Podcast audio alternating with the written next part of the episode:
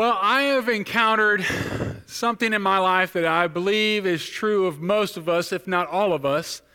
There have been times in my life as I, as a Christian, as I've tried to live for God, as I've tried to uh, do what God has called me to do and be the person God has called me to be, there are times where I've said things, where I've done things, where I've made decisions that even going into it, I knew, ah, I need to be careful here. I need, I, maybe I shouldn't do that.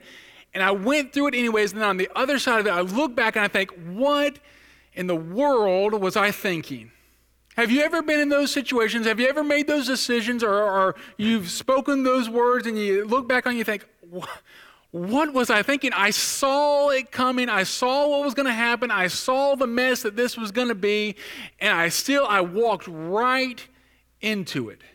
There are times in my life, and I believe, again, this is true of all of us, that, that where we are our own worst enemy, where we do things that undermine our own happiness, our own blessings, our own peace, the, the things that God wants to bring into our life, we make decisions. Oftentimes we can see it coming. We know what it is going to do, but for whatever we, reason, we continue to walk right smack dab in the middle of things that we ought not do, we ought not say. And I, we, we need to just pause for a moment and, and, and think why do we do that? Now, I believe that most of humanity understands that struggle. I think most of humanity sees that battle, that war that rages in us. And I even think that most of humanity has come up with various solutions that they think fixes that problem in me and in you and, and in us. Now, there are over 4,000 different religions all throughout the world, and all of them keep telling us you need to do this, do this, do this, and do this, and that will fix the problem in you, and that will fix the problem in me. But I'm here to tell you that Christianity stands against all of that and says it's not about you doing more because you can never do enough to fix the true problem in you that keeps causing you to go back to those things that are hurting you and hurting those around you. That it's not about what you do, it's about what Christ has done for you. And that's the good news of Jesus Christ that I can't fix me and you can't fix you, but thanks be to God that He will fix each and every one of us because He is just that good, He is just that gracious, and He's just that powerful. And so, over the last few weeks, we've been looking at what this solution is to the problem in me and you, and we call that the gospel, the good news of Jesus Christ. And in Protestant Christianity, we, uh, we, we understand the gospel, uh, it's founded on and based on these, these five pillars, these five core truths that we call the sola. Sola is just the Latin word for alone. It's grace alone, through faith alone, in Christ alone, according to Scripture alone, for the glory of God alone. And that encompasses what the gospel is, at least our understanding of what the gospel is based on our reading and interpretation of Scripture, is that the gospel, the solution to your problem and um, my problem, is the free gift of the grace of God that He's bestowed on us. That we accept and we are able to experience that grace through faith. And that faith is not faith in faith or faith in anything that I do or you do. It's faith in a person. It's faith in Christ alone. And that brings us to today as the linchpin of these five solas. Christ is the pinnacle, He's the center of the Christian faith. Everything uh, in the Old Testament looks forward to Christ, everything in the New Testament looks back on Christ. He is the reason we have gathered here today. And He is the reason that we live our life for the glory of God. Now, as we dive deep into this idea of salvation in Christ alone, I want to speak very uh, um, candidly to two particular um, uh, struggles that we find, two things that we desperately need Christ and the, the gospel of Jesus Christ to be applied to. The first one is Christ saves us for an eternal life in heaven with God the Father. Now, oftentimes, that's where we stop as, as, uh, as Christians. We think salvation is all about eternity. Uh, salvation is all about what happens after I die. That when I step out of this life into eternity, it's my, uh, it's my faith in Christ alone that is going to save me when I stand before the King of Kings and, and the Lord of Lords. And that is absolutely true. But I also want to speak to another thing that oftentimes we overlook, and that is not only does the gospel save us in eternity, but the gospel also saves us in our day to day life here. that it's only in Christ that I am freed from this struggle that I'm constantly facing as I war with who I am versus who Christ would have me to be. And I can't win this daily battle on my own. It is only in Christ alone that I'm able to experience the day to day victory that God would have for me. And I want to uh, lead us as we come to God's word to recognize those two important truths that God's salvation through Christ alone, yes, saves us in eternity. And if you've never placed your faith in Christ and your eternal destiny is uncertain, I hope and I pray that today you will get that right, that you will place your faith in your life in the hands of Jesus Christ and experience an eternity with God. But I also want to remind us as brothers and sisters in Christ that just as we were saved at the outset of our relationship with God through Christ, through the gospel, we have to live day by day in the gospel. Remind ourselves of the gospel and dwell there. And so, what I want us to do is we dive into this, we're going to uh, look in the life of the Apostle Paul as he kind of uh, unpacks this struggle that we face and how Christ is the answer, not only to our eternal destiny, but also to our day to day life in Christ alone. So, if you have your copy of God's Word, I invite you to turn to the book of Romans, chapter 7. And we're going to uh, get into a passage of Scripture that uh, there's a little bit of debate about, and we're going to address that. But the thing I want you to uh, pay close attention to is this is the Apostle Paul. This is the, the man that God used to spread Christianity throughout the Roman Empire. This is the man that God used to pen most of the New Testament. And here in chapter 7 uh, of his magnum opus, the, the letter to the Christians in Rome, we see that the Apostle Paul uh, peels back the layers of his life and reveals his inner struggle and how Christ is the answer to it all. So we begin in Romans chapter 7. We're going to start in verse 14. This is what the Apostle Paul says. He says, We know that the law is spiritual but I am unspiritual. Now, some of your translations may render that unspiritual as flesh. Now, what Paul is using, he's using a Greek word that is the word sarx. Now, it can be our physical flesh, our physical body, but I am going to uh, suggest to you today that p- what Paul is not saying is that our physical body is the problem. You know, throughout church history, throughout uh, um, uh, the, the journeys of men and women who have tried to follow God, there have been Christians who have said, you know what? The spiritual is good, the physical is bad. God is going to destroy the physical and he's going to preserve the spiritual. This world is going to burn up, this body is going to burn up. And the problem with humanity is this body. And if I could just, uh, some, some of the Christians would beat themselves with sticks and with whips, trying to beat their body into submission. Some people would just mutilate their body, hoping that by doing so, that they would get rid of the sin that they struggled with. But I want to encourage you to understand that what Paul is getting at is not this physical body. This, this body is not the problem. The problem is the sin that dwells in me. Some translations will render this not flesh, but sinful nature, sinful desires. I think that may be a better translation of it because there is, we are infected with this rebellious nature of God. It is not something God created us with, it is something that has been passed down to us, it is something that we have embraced, and it's that that we are warring against. And so Paul is not talking about his body. He's talking about this sinful nature within him. He goes on, he says, sold as a slave to sin. Now, pause there for a moment because this is what trips up a lot of people. And once we uh, uh, reconcile what Paul is getting at here, it will make a little bit more of the rest of this passage make sense. Some people have come to this and they come to phrases like this in Paul's writings where he says, sold as a slave to sin. And they say, whoa, hold on, time, time out, wait a second. Surely Paul is not talking about himself. Surely Paul is not talking about Christians because as Christians, we are freed from sin. In Christ Jesus, we are freed from the bondage of sin that was placed on Jesus, and now we walk in that freedom. To which I would say, yes, absolutely. Christ has purchased us from sin. We are free from that sin, but Scripture also attests to the fact that even though Christ has freed me from sin, and if you've placed your faith in Christ, He's freed you from sin, we can at times, by our own volition, walk back to those very same sins, those very same behaviors, and bring back upon ourselves the chain and the yoke of sin. Now, to make this abundantly clear, I want to just point you to a couple of verses of scripture. Again, you can just jot these down. I encourage you to look these up at a, a later time. One is Galatians 5 1, where Paul says, It was for freedom that Christ has set us free. Therefore, keep standing firm and do not be subject again to the yoke of slavery.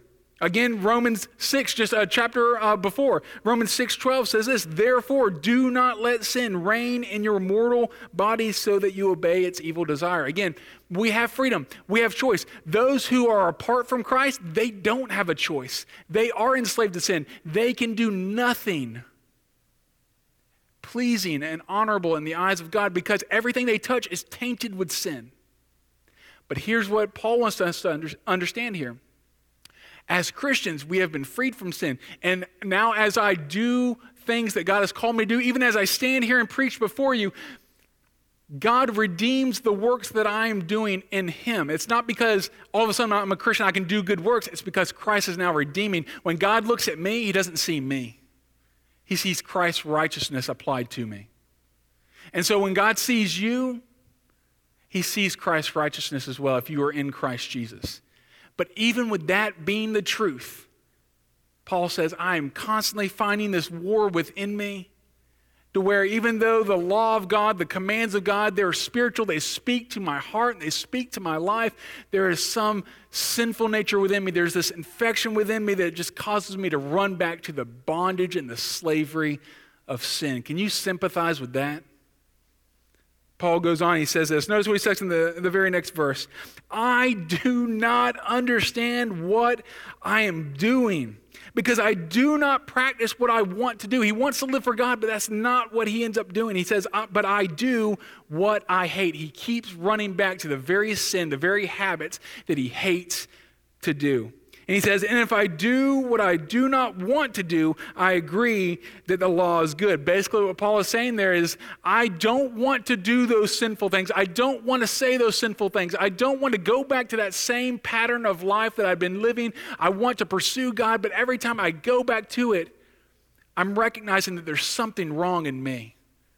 And that God's law is good because I agree with it. I agree that this is bad, but what is pulling me back into this type of behavior? Why can't I follow God the way I need to, read God's word, pray, share my faith? Why can't I be more patient, more loving, more generous like I ought to be? Well, that's what Paul deals with next. Notice what he goes on to say.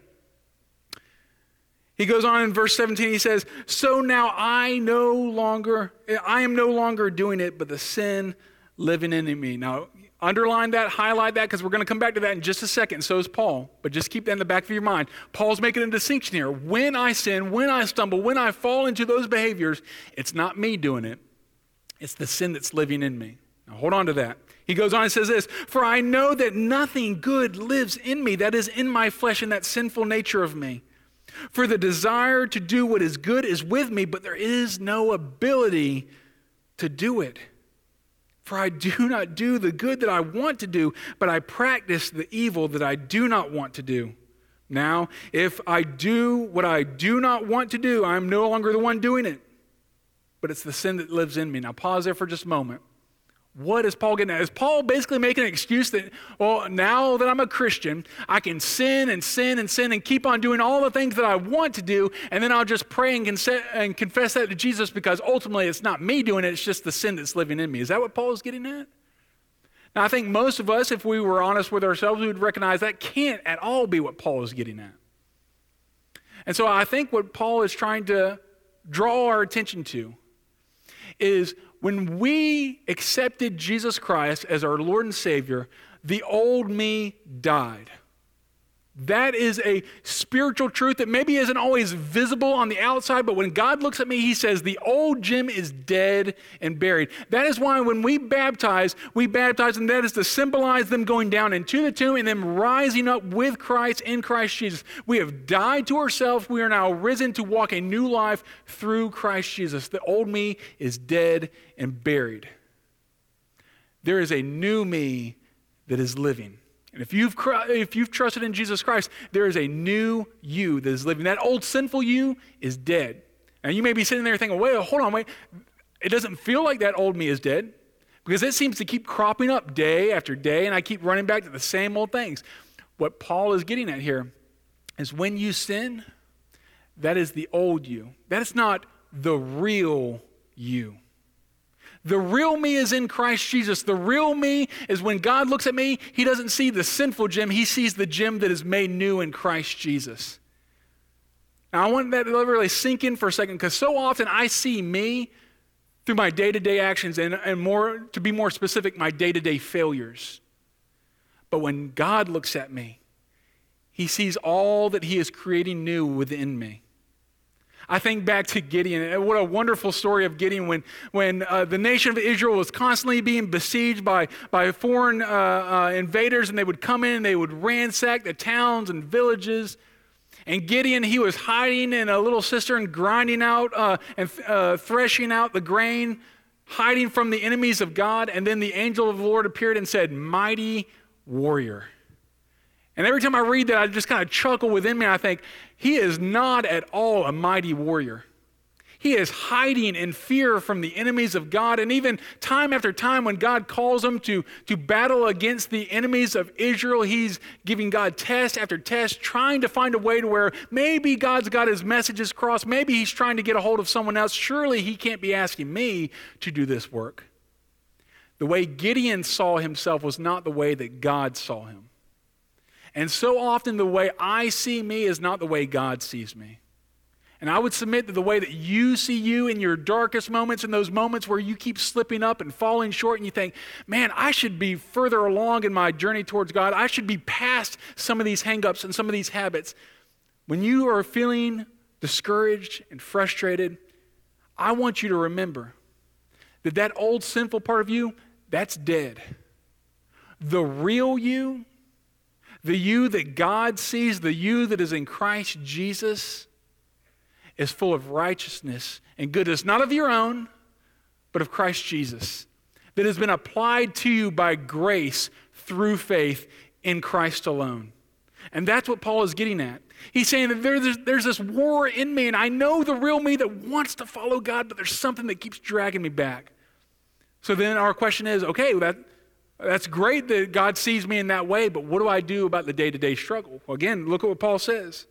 He goes on and he says this I find then a law that evil is present with me, the one who desires to do good. That's the real you.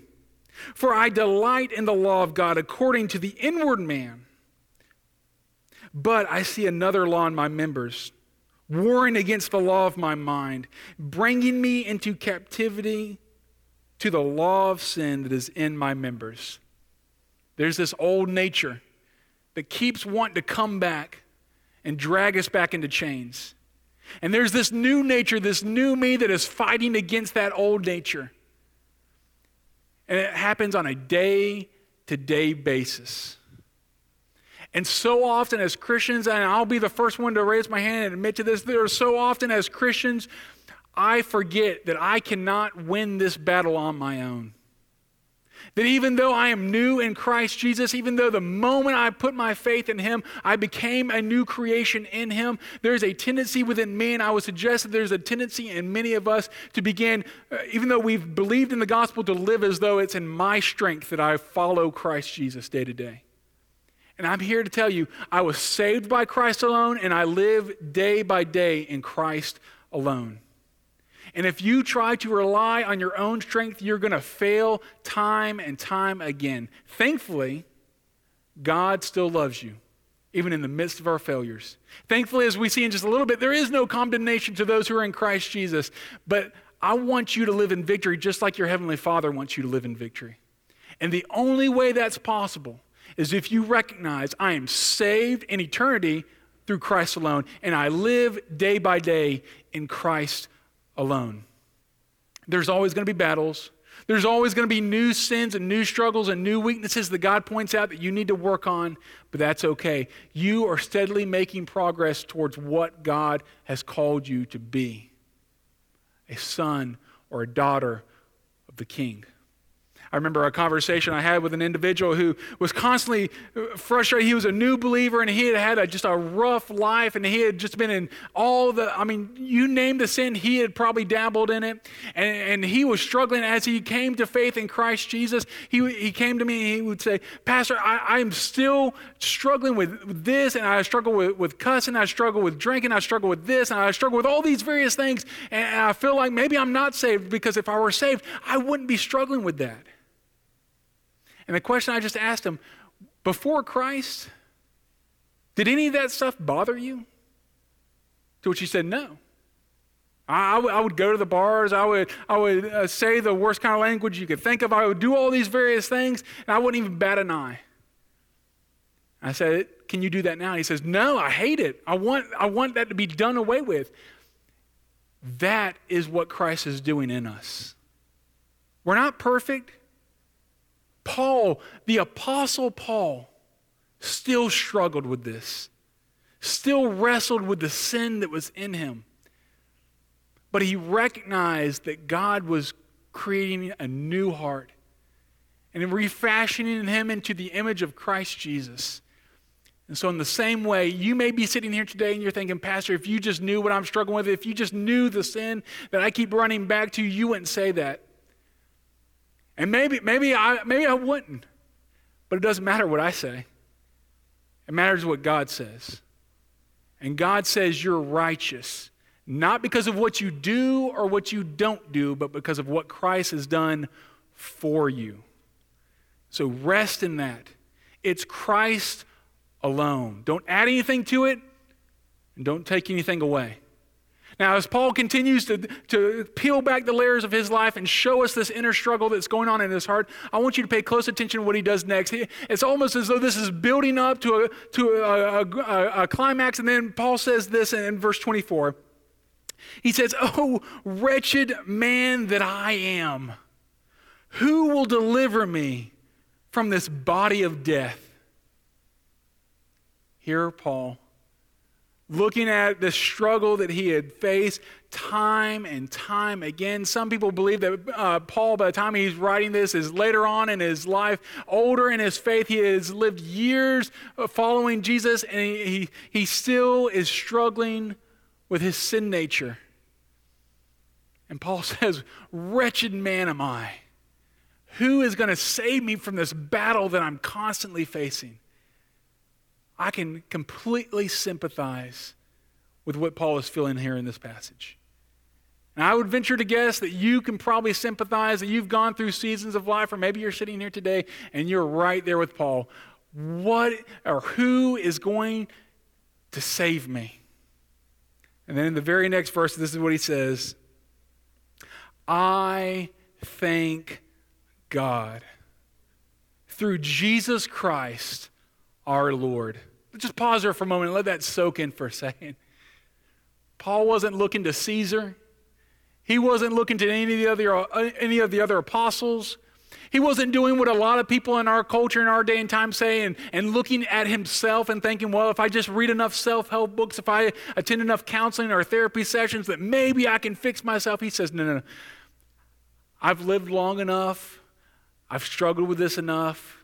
And I've realized that the only person who can rescue me is Jesus Christ our Lord. It's only in God that I'm going to have any success, any experience of victory in my day to day life is in Christ alone. And so he says, Thanks be to God, Jesus Christ our Lord. So then, with my mind, I serve the law of God. With my flesh, with that sinful nature, I serve sin. And so we will continue to experience this tug of war, this battle within us. You will continue to struggle as a husband, as a father, in that sinful nature. You will continue to struggle as a wife and as a mother. You will continue to struggle in this Christian life either until Jesus calls you home or until he comes back. But even in that struggle, we can praise God because we know the end of the story. We know that the war has been won.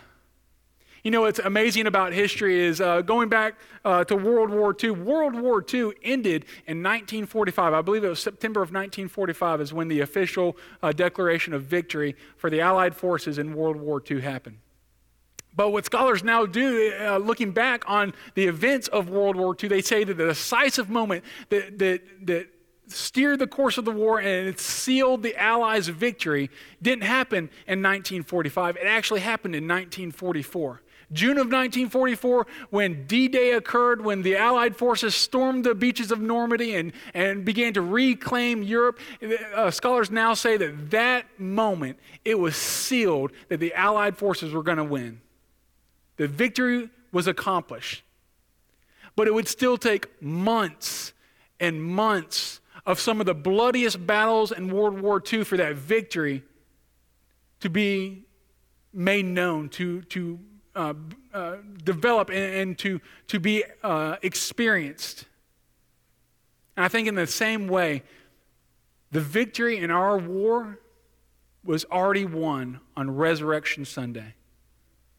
When Jesus Christ, the Son of God, died for our sins, for your sins, past, present, and future, when they were nailed to the cross, laid in the tomb, and Jesus rose again that Easter Sunday, the war was, was won.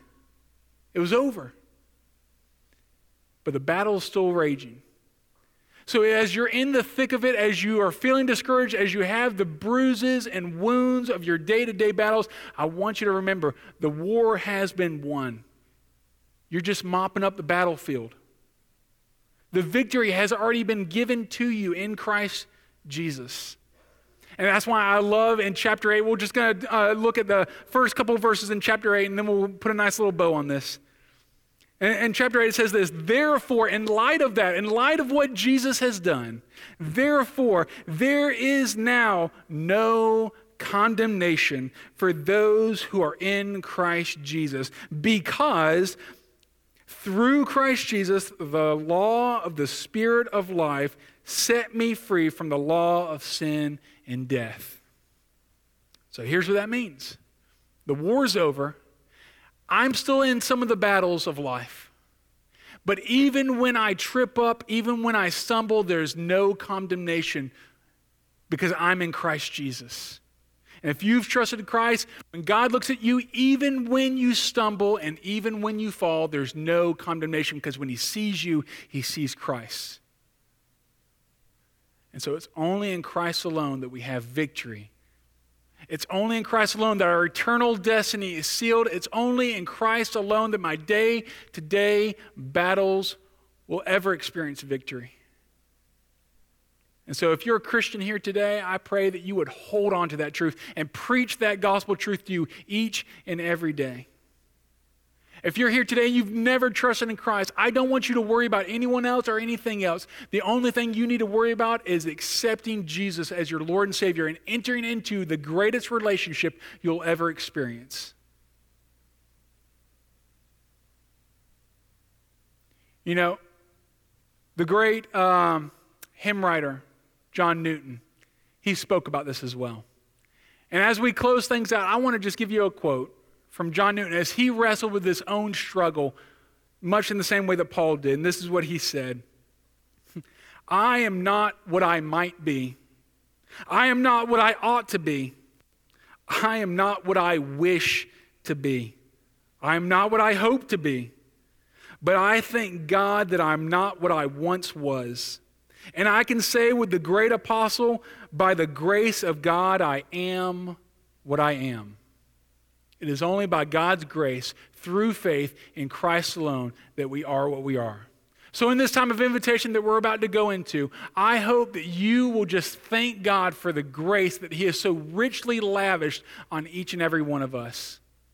And I hope that as we approach the throne of God together, that we lift His name high for what He has done and what He is going to do in our day to day life and in eternity. Let's go to the Lord in prayer. Heavenly Father, Lord, thank you, thank you, thank you for Christ Jesus.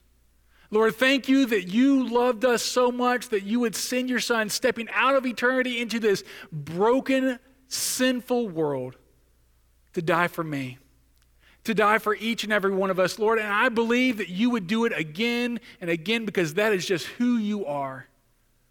But Lord, I thank you that you only had to do it once. And Lord, that it has covered all of our sins. And Lord, we just celebrate that victory in you. And Father, my prayer is that for my brothers and sisters in Christ, that we would live in it. My, Father, my prayer is that for anyone here who doesn't know you, Lord, that they would accept it. And Lord, that you would be lifted high in this moment. And we give you all the praise, all the glory, and we ask this in Christ's name. Amen.